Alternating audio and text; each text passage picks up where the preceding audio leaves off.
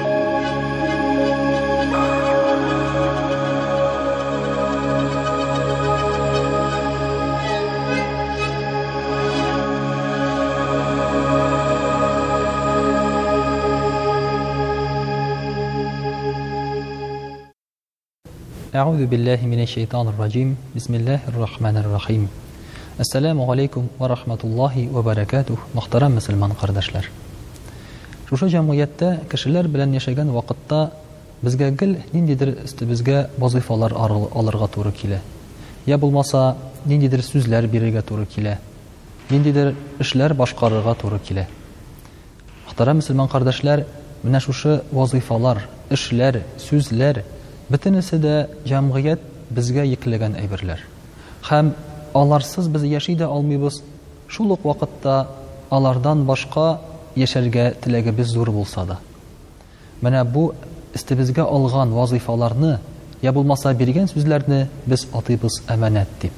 Шуңа күрә бүген сөйләшеп китәсе сүзебез дә, биргән әманәткә хыянәт. Йә булмаса шушы әманәткә хыянәт итмәү, әманәтеңне үтәү. Әгәр дә тулаем алып карасак, әманәтне, ягъни алган вазыйфаны үтәү, я булмаса сүздә торуны бик күп бүлекләргә бүлергә мөмкин.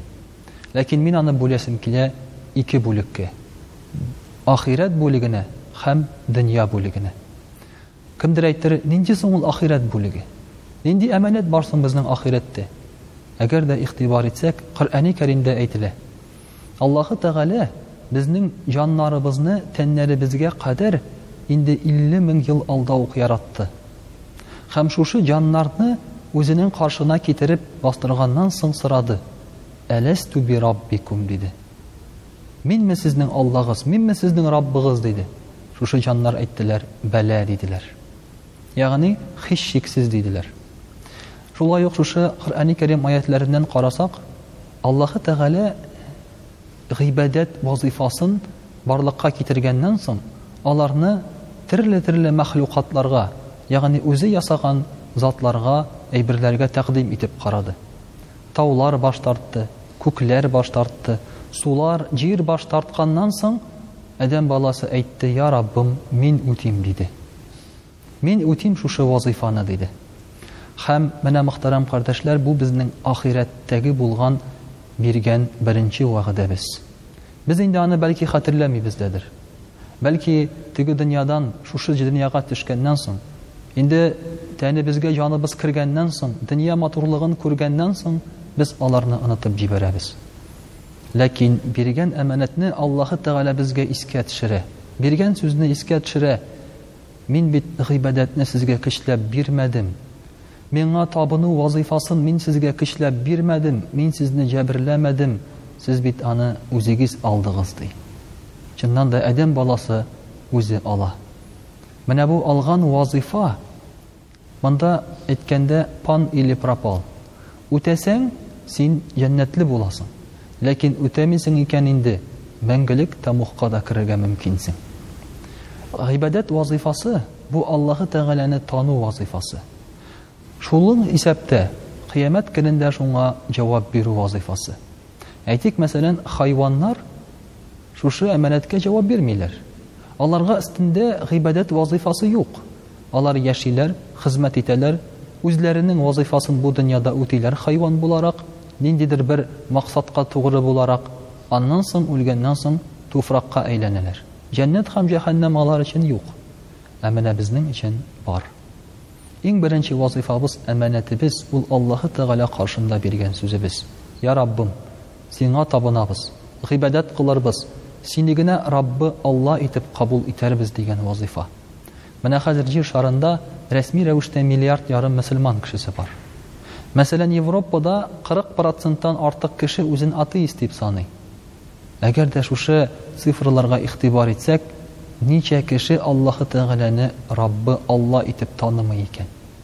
Үзенең сүзен үтәргә теләми, биргән вазыйфасын я булмаса алган вазыйфасын үтәргә теләми, Аллаһы Тәгаләнең кушканнарыннан, тыелганнарыннан тыелмый.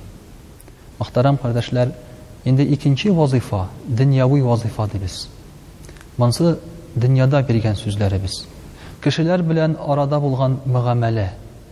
Мәсәлән, берәр эшкә кергән вакытта да без үзебезгә алабыз вазыйфа. Мин бу эшне әйбәт итеп эшлим, җиренә җиткезәм, кешегә файда китерәм, шушы эшем сыйфатлы була. Йә булмаса, өйләнгән вакытта, кияүгә чыккан вакытта мин тугры, шулай ук яхшы ир булам. Хатын-кыз әйтә, мин тугры, иремне тыңлаучан хатын булам. Балалар дөньяга килгәннән соң, мин әти-әниемә хезмәтле, игътибарлы һәм дә инде итагатьле бала булам, ди. Менә һәрберебез дә үзебез шушы билгеле бер вазыйфаларны үтибез. Ләкин үтәгән вакытта хыянәт итмибез микән шушы әманәтебезгә, шушы вазыйфаларыбызга? Инде аның башка вазыйфалары, башка биргән сүзләребез дә бик күп. Фәлән вакытка килеп җитәм, фәлән эшне бүген эшлим, иртәгегә калдырмыйм. Йә булмаса, бүген бу әйберне алам, бүген бу җиргә барам, дип әйткән сүзләребез кайчакта үтәлмичә кала.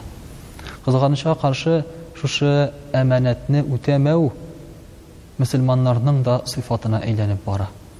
Кайвакытта мөселман кешеләре акча алып кире кайтармаган чаклары да бик күп. Кайвакытта биргән сүзләрен үтәмәгән чаклары да бик күп. Һәм аларның күбесе аларны Иншә Аллаһ дигән сүзгә сылтыйлар. Ягъни, Иншә Аллаһ дип әйтсәң, Алла бирса дип әйтсәң, димәк, моны үтәмәсәң дә ярый. Ләкин бит бу Иншә Аллаһ дигән сүз уен өчен әйтелгән сүз түгел ул. Үтәмәс өчен әйтелгән сүз түгел ул, ә ниндидер сиңа бәйле булмаган очрак килеп чыгып, сүзеңне үти алмасаң, Аллаһы Тәгалә җәзаламасын дигән сүз ул. Ә кайвакытта шушы сүзне әйткәндә үк, Инша Аллаһ, вазыйфамны үтим дигәндә үк, син Инша Аллаһ сүзе белән үтәмим дип инде аңа ният кылып куясың. Менә безнең вазыйфаларыбыз, биргән сүзләребез, мөхтәрәм кардәшләр, бик күп. Менә шушы вазыйфаларыбыз безнең рухи вазыйфаларга да, Йә булмаса, дөньяви, матди вазыйфаларга бүлеп карасак та, болар бөтенесе дә без үтәргә тиешле эшләр. Пәйгамбәребез саллаллаһу галәйһи вә сәлләм әманәт турында, йә булмаса эскә алынган вазыйфа турында аңа хыянәт турында әйтә. Кемнең, ди, әманәтен үтәмәсә, аның иманы булмас, ди. Ә кем сүзендә тормас та, аның дине булмас, ди. Дин нәрсә соң ул, иман нәрсә соң ул дигән вакытта без әйтәбез, фәрештәләргә ышану, Аллага ышану, китапларга ышану, дин ул намаз уку, ураза тоту дип аңлатабыз. Ләкин пәйгамбәребез саллаллаһу алейхи вә сәлләм әйтә, иман ул әманәтне үтәү ди. Чөнки әманәт дигән сүз белән иман дигән сүзнең нигезләре бер. Иман әманәтне үтәү, ягъни Аллага ышанам дигән вәгъдәңне үтәү.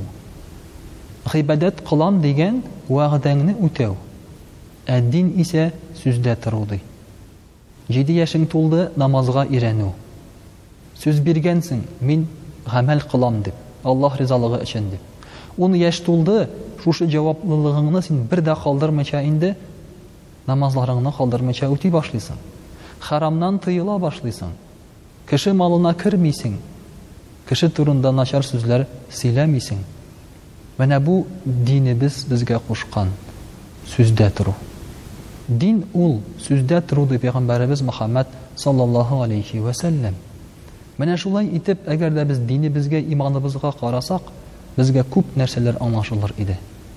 Кайвакытта бит, намаз укыдым да, мин камил мөселман, ә ләкин намаз укый торып та кешегә зыян китерүчеләр дә бар. Кайвакытта мин Аллага ышанам дип тә, ләкин Аллаһы Тәгаләнең кушкан вазыйфаларын, бездән сораганнарын үтәмәгән кешеләр бар. Шуңа күрә дә, мөхтәрәм кардәшләр, әманәтне үтәүне без киңрәк форматта карасак иде. Һәм дә ки шушы әманәтне үтәмәгәнебез өчен шулай ук җәза аласыбызны онытмасак иде. Чөнки Пәйгамбәребез саллаллаһу галәйһи ва сәлләм әйткәненчә, бер котсый хәдистә Аллаһы Тәгалә безгә мөрәҗәгать итә. Кыямәт көнендә Аллаһы Тәгалә сөйләшми һәм аңа карата ачулы булган өч кеше бар, ди, шуның беренчесе әманәтен үтәмәгән кеше, ди. Әманәтенә хыянәт иткән кеше, ди.